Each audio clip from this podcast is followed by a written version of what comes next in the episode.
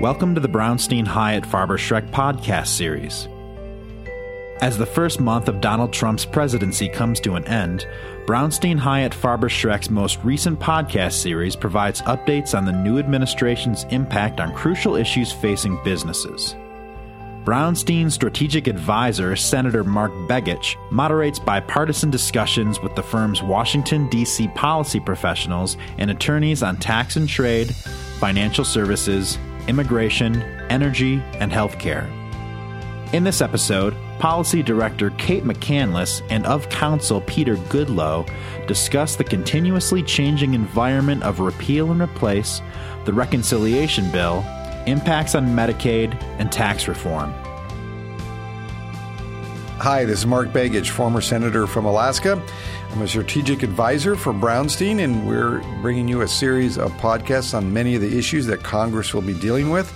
And not only will you hear about uh, the big topics, but what's happening behind the scenes and probably some information you haven't heard yet. So we're excited to bring these to you. We're here for a Brownstein podcast on healthcare, and we're joined by two members of the Brownstein team that are well versed in the healthcare arena and what's going on by the minute, literally. First is Cate McCanless, uh, has represented healthcare corporations and trade associations before executive branch agencies such as the Food and Drug Administration, the Centers for Medicare and Medicaid Services, and the Veterans Administration. And before Congress on topics including the creation and implementation of the Affordable Care Act, to 2012 reauthorization of the Prescription Drug Users Fee Act, the Medicare Improvements for Patients and Providers Act, biosimilar issues. Look at that. I'm getting good on these healthcare issues. Medicare, Medicaid matters, medical research funding, disease specific matters, and the list goes on and on. We're also joined by Peter Goodloe uh, of Counsel, provides veteran counsel to his clients on health-related public policy issues. Peter brings over 30 years of experience in the life sciences and public health fields, including 23 years of developing policy and legislation as an attorney for the U.S. House of Representatives. In the House, he was with the Office of Legislative Counsel for many years and then was with the Home Energy House Energy and Commerce Committee in his tenure, Peter was deeply involved in developing policy and legislation relating to the Food and Drug Administration, the National Institutes of Health, the Centers for Disease Control and Prevention, Drug Enforcement Administration, and other health related issues and agencies. So that gives you a little sense of who we have here today on our podcast, and there's no question well versed. Now, the thing about healthcare, every minute and today it is Thursday, February 16th. Now, I say that because the only podcast we've actually dated and a time because literally every minute things are changing uh, very rapidly. And the big question, and we can start with this kind of an overview, maybe set the stage. I mean, you hear people talk about repeal, then it was replace now it's repair, maybe it's remove. I don't know what R word they're going to come up with next, but what is really the state of affairs right now with health care, Affordable Care Act, and this big issue that is not simple? Uh, maybe we'll start with you, Cate, and, and you know give a where are we? Sure. we don't know because it's moving very rapidly. Well, it's it's interesting. Things are moving rapidly, and at the same time, they're moving much more slowly than I think we had anticipated six weeks ago. Uh, our first conversations about repeal and replace were relatively definitive. We had a reconciliation bill that had already passed the House and the Senate in 2015, 2016, and we were going to move that piece of legislation forward with uh, a handful of reforms that had been discussed at a very high level for six years uh, since the implementation of the ACA. That plan quickly disintegrated. There are many factions uh, within the House and the Senate who have various ideas on what specifically the replace part of repeal and replace should look like. And so I'm going to do it right now. I'm going to brand it right here on this podcast. I think we should call it repeal and react because that seems to be the R word. I knew word. there was another R word. I, I, think that's the R word that we're using right now. Um, there are multiple proposals out there that would, in various aspects of, of the ACA, ACA replace uh, certain measures. Uh, none of them are the exact same, although many of them have you know similar components. But I think that in terms of where we are on February 16th, although the House today uh, has revealed a plan to replace the ACA. I think we're far from uh, coming to, to one specific agreement. And are all these at this point generated by uh, House or Senate majority members? Most of these larger kind of comprehensive replacements at this point? For this, Is that what you're seeing? Right. For the most part, obviously, the majority, the Republicans in the House and the Senate, uh, are are interested in replacing the ACA. The Democrats are dug in very deeply, and early on there were conversations that there are Democrats, particularly in the Senate, who will be up for uh, reelection in 2018. Ten of them in states where Trump actually won that state, and so they are in precarious uh, political positions. There were conversations that perhaps these Democrats would get on board with some sort of a replace effort, uh, and and that effort would probably be more around repair, to your other R word. Um, but uh, those conversations have have rapidly declined, Yeah. and and there are not many Democrats right now that are talking about participating with the. Uh, Republicans on the replace efforts. Let me ask uh, Peter you a question. So we now have a new secretary that's been confirmed, uh, Tom Price.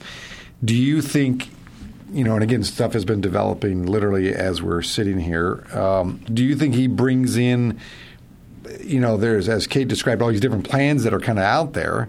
Do you think he brings in the ability to say, okay, here's where we need to bring it all together, or is he? Do you think now it's kind of a sideline, let Congress do it, and then see what happens, or where do you think he? Because he was a big player in, in in Congress in his views on health care, and people assume, I think, right or wrong, that because of his past position now in administration, he'll be a bigger player now. But is are we seeing that yet? I know it's only been a few days since his confirmation, but the way it works in Washington these days, four days, five days could be a lifetime uh, of activity. Well, yes. Well, he's already taken action uh, as a member of the executive branch in that uh, yesterday, CMS, Centers for Medicare and Medicaid Services, issued a proposed rule to make some changes to try to shore up uh, the insurance industry. Uh, today, And shore up the industry because of the catastrophic, uh, the, the high expense of patients and what was thought to be arranged in the past yes, for ACA, right? they, they made a series of, uh, of, uh, of proposals uh, that are somewhat technical in nature. I don't think we'll go into them now, but the, but the policy is is in the, in the macro sense they they recognize the industry needs uh, the industry needs help and they're trying to uh, shore it up. But they're going to, in a sense, they're going to have to save the Affordable Care Act before they can uh, repeal and replace it because they're all quite aware that there are many people who are relying on it, and I think everyone has concerns about taking people who currently have care and dumping them off of it. And So, Secretary Price, do you think by that regulation he's sending a signal that he's going to be active in this at a level that people are expecting, or is he going to kind of how does he play the role? I guess because in the last administration, the secretaries were very active. Uh, not necessarily drafting legislation, but in laying out what the guidelines that the administration wanted, at least in the uh, implementation of it, I should say. Well, he was only confirmed a week ago, and I imagine That's a long time around here right now. and uh, and who knows how many discussions he's had uh, with the president. And it's one thing to, to be the chair of the budget committee, in which you're in sort of policy making role, and you can be very uh, aggressive. And he's had his own plan, like Paul Ryan's plan. It tends to revolve around uh, uh, tax credits and health savings accounts and so forth. But uh, but now he's in a different role, and and he has to coordinate with the president, and he seems to be taking starting up uh, slowly. Like he was on the Hill today. Um, he was not so much issuing policy prescriptions as delivering the message that uh, what the White House wants is to get uh, repeal and replacement um, in the same bill on the same day. And that's what the White House wants wants to get. And so, uh, I've, I've been thinking as you're saying that as a former senator that that's a difficult task. well, it is, and It it seems so simple, really, when you think about it. Just from a, you know, the listeners out there may say, "Well, why not?" And why not? Well, it is complicated because uh, the Republicans have the greatest flexibility if they can put provisions in the in the budget bill, the, the so-called reconciliation bill. The, the, main point there being that they uh, it can pass in the Senate without threat of filibuster. A simple majority can pass, but uh, but by nature, this type of budget bill can't be used for everything. Essentially, because of the Byrd rule, you have to spend money or save money, and, and not everything you'd want to do in terms of health care reform. Some of it's policy just yeah, general policy. pure policy, and it, it doesn't uh, have a clear budget effect, and so it can be uh, struck by the by the uh, Byrd rule, which is why legislation has to go through this. Uh, so-called Byrd bath in the Senate, uh, and so the uh, reconciliation bill from last Congress, you know, did go through the Byrd bath and made it to the president's desk, and was of course vetoed. So um, and a lot of people, uh, the, the House Freedom Caucus has lately been emphasizing they want to see last year's reconciliation bill move. as this year's. Right. Yeah. And of course, the, the problem with that uh, is uh, one thing, for example, is that the last year's reconciliation bill would um, repeal the Medicaid expansion.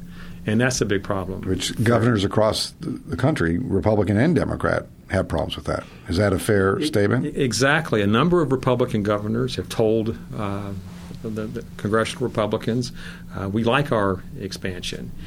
And then it gets complicated in other ways because uh, there's a lot of talk about a Medicaid block grant. Uh, there hasn't been many details on that.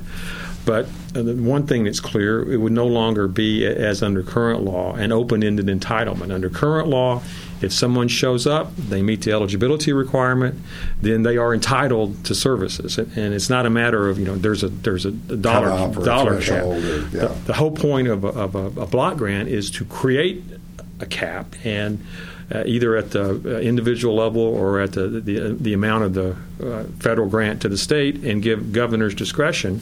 But then we have the issue of all the Republican governors who did not accept the Medicaid expansion.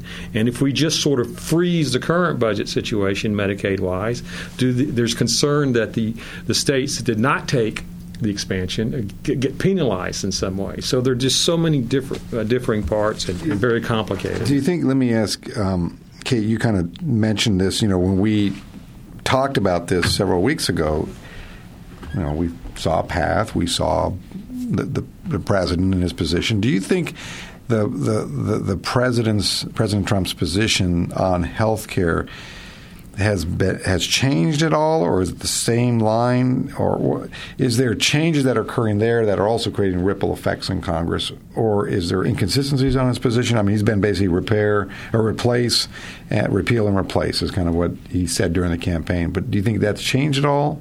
And then he went on television and said it might be next year. And then he came back and sends Tom Price to the Hill saying, no, no, no, we want it all in the same bill and we want it today. For Congress, it's problematic when you have these mixed especially if it's your party in the presidency and you're in the leadership you get these mixed signals. What's the priority? Tom? And they're certainly looking to the White House. I think that many congressional Republicans are looking to uh, Secretary Price to lead on this. Although I will say he was very clear in his confirmation hearings that transitioning from chairman of the Budget Committee to the Secretary of HHS means that he's going to leave his legislative writing pen uh, at home, so to speak. Uh, so I don't think that they will get anything from him in terms of legislative language. They might get uh, some direction, uh, which you know they could exchange for direction from the White House. But I would say that you know, his position has been relatively consistent. The problem is it's been somewhat thin. He has very few concrete uh, policy ideas around replacing the ACA. Many of them, almost all of them, appear in the various proposals that Pete mentioned uh, that are out there for replacing. You know. Uh, increasing the utilization of, of HSAs and selling insurance across state lines and things that you know tend to be bread and butter pre- for pre-existing, pre-existing conditions, conditions and age 26 yeah. exactly but um, you know unfortunately those three or four or five policies don't completely replace the ACA. Right. So there's a lot of wilderness out there that people are wandering around in, trying to figure out what the White House wants, and uh, there hasn't been a lot of direct signals. Do you, do you think, uh, for either one of you, you know, the insurers are a big player, obviously, in the hospitals and the patient groups. You know, there's kind of like these constituency groups out there. Do you think they really um, is there a confusion that to the point where they're not sure where to go, or do you think they some of these groups are just starting to carve out their concern and hold tight because they're not sure where it all lays. What, what's the? I mean, you think about those are the groups that at the end of the day really have a lot of influence on how that replace or repair or what was the word you used? Uh, react. React, how people react, right? So, what's your sense? I mean, we, we you know, in Brownstein, we have a, a lot of clients around the healthcare area and a lot of i'm sure you're getting inundated with like what's happening like today i'm guarantee you probably getting after this press conference i saw you're going to get calls about what does this mean for us are you what are you seeing in that arena what's what's the sense out there and then what should they be looking toward us as a firm to give? What should we be doing to assist to make sure they're getting what, the information they need? Well, you Peter? mentioned hospitals. There are people who, because of the Affordable Care Act, have turned out uh, to, to, be winners in a sense. Um, people and and institutions.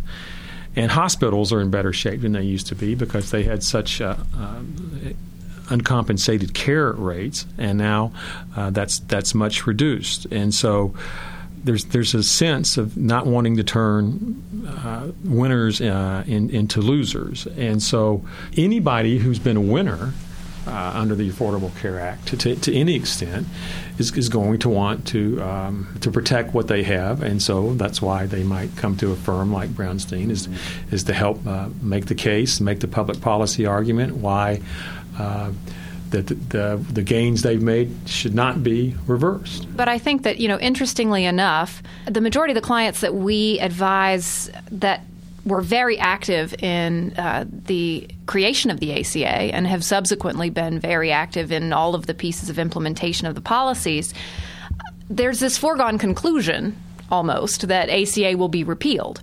And there seems to be, at least from the majority of the industries that we advise, there, there's there's not as much there's not as much fighting for the protections as much or as, as much as I guess there are conversations around making sure that whatever the repeal and then the repair package ends up looking like that there's some equity with regard to the acknowledgement of what they are giving up. Um, so it, I would so say that just a kind of an equalizing treatment. It is, and and it feels like that. Um, fighting the repeal effort uh, seems to be a lost cause for many, many people. They feel like that this is a foregone conclusion, uh, and I would argue that it's it's not. And we are seeing uh, you know pieces of it unravel right before our eyes. But there doesn't seem to be the same level of enthusiasm for um, you know fighting off the repeal as there is for accepting repeal for what it is, and then fighting for you know maintaining some sort of a stability in the replace effort. Is is there? Um, I guess when you think about repeal and that effort and all these other pieces, and you know we've talked about budget reconciliation, but as we talked earlier on some other podcasts, like tax policy, is starting to raise its head as a, as a big issue. And of course, when you look at uh, ACA, there's many provisions tax related in some way or another. We talked about one earlier about employers and the deductibility of their healthcare costs and so forth. All that plays into this, and it may not play in the ACA repeal, but it may play in another stream of activity. And the question is, how do these kind of you know, you think of these big issues. If they're going to start talking about tax reform, it seems like healthcare will bleed into that. And if that bleeds in, then in, a, an indirect way, we're going to be doing reform or you know repair or whatever it might be called, potentially through a tax bill too. Is that Peter? Or?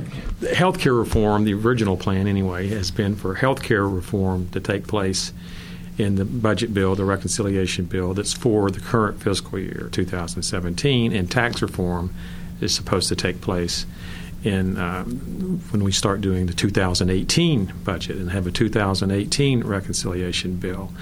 And so, but as you say, there are many tax aspects to to, to uh, the Affordable Care Act, and so those w- will likely get done uh, in the health care and there's going to have to be a trade-off uh, uh, between savings and, and, cost, and the um, and so the tax provisions that relate to the Affordable Care Act probably need to be in, in the health care reform package. Uh, the tax reform that's down the road is more the, the, the big picture. You know, what, what, should the fundamental uh, philosophical approach of our taxing, taxing system, system right. be, and so forth. So, uh, so maybe a small piece, but still have a, a bump up against health care. Yes, a- absolutely. Yes, I, I, mean, I think there are going to be overlaps. I think that um, initially, at least on the House side, there was a lot of interest in making sure that the tax related provisions of ACA were dealt with before we entered into whatever tax reform season looks like, uh, so that the baseline would, would reflect that. I'm not sure that the Senate ever fully bought into that, but it certainly was the position of the House. But, you know, as Pete mentioned, the, the plan all along was to move the ACA repeal and replace efforts through the 2017 budget reconciliation process, and then we would move to 2018, where we would uh, have another uh, budget reconciliation that would require a vote, and, and that simple majority would be used for tax reform. And I think generally, uh, and this is something that we're advising all clients on here at Brownstein, not just our healthcare clients or our clients who specifically come to us for tax related issues, but you know, taking a step back and helping all of our clients see how all of these pieces fit together. Uh, there seems to be some general unrest as we sit here to talk about healthcare repeal and replace on the reconciliation. Uh, some general unrest in, with it, the, within the Republican caucus about whether or not repeal and replace should have been first. Um, now, you can't really put the genie back in the bottle at this point. Yeah, but, it's already the, the, the gate is open. but but I think there are, are many members who feel like that passing a 2017 budget even knowing that we were going to use it to repeal the ACA, which is the holy grail of you know Republican policy for the last right. several years, was a difficult task. Uh, even even knowing that the numbers weren't necessarily real and reflective of our actual budgets, knowing that we just had to get the budget so that we could get the reconciliation package, so that we could get to a repeal effort was a difficult task. And I think that members are starting to realize that doing that again for 2018, uh, in a situation where right now we don't have a budget from the White House for 2018, we don't have the 302A and B numbers, we don't have the idea that uh, we don't have any direction from uh, from the White House about what what those budget numbers are going to be, and then we can't wrestle with them in Congress so that we can get a budget, so then we can get reconciliation instructions.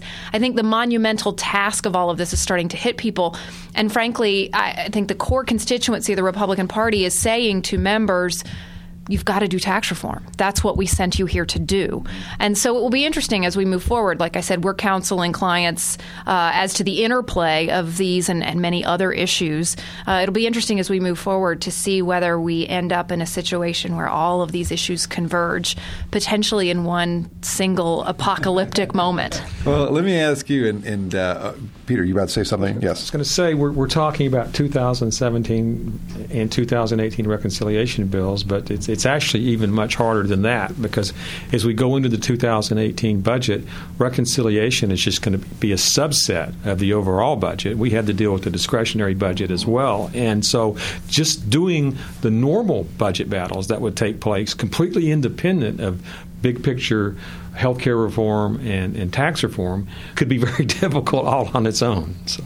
So you think about, and, and, we'll end on this kind of broad scope on healthcare in a second here, and then I'd love, I want to move into a, uh, another subject matter of drugs and prescription drugs pricing. That's that seems to be bubbling up. But before we do that, I want to, if if you look at the committees of jurisdiction and you look at the issues of healthcare, and you look at you know repeal and all these issues, are there anything that might be something that's a smaller version of something in healthcare that someone might say, you know what, we can get our arms around, fill in the blank, and Democrats might support it, Republicans might support it. Is there anything like that that's hanging out there, or is it just so wrapped up into now kind of the reverse of what the Democrats went through, which was uh, we're passing ACA, it's going to be partisan.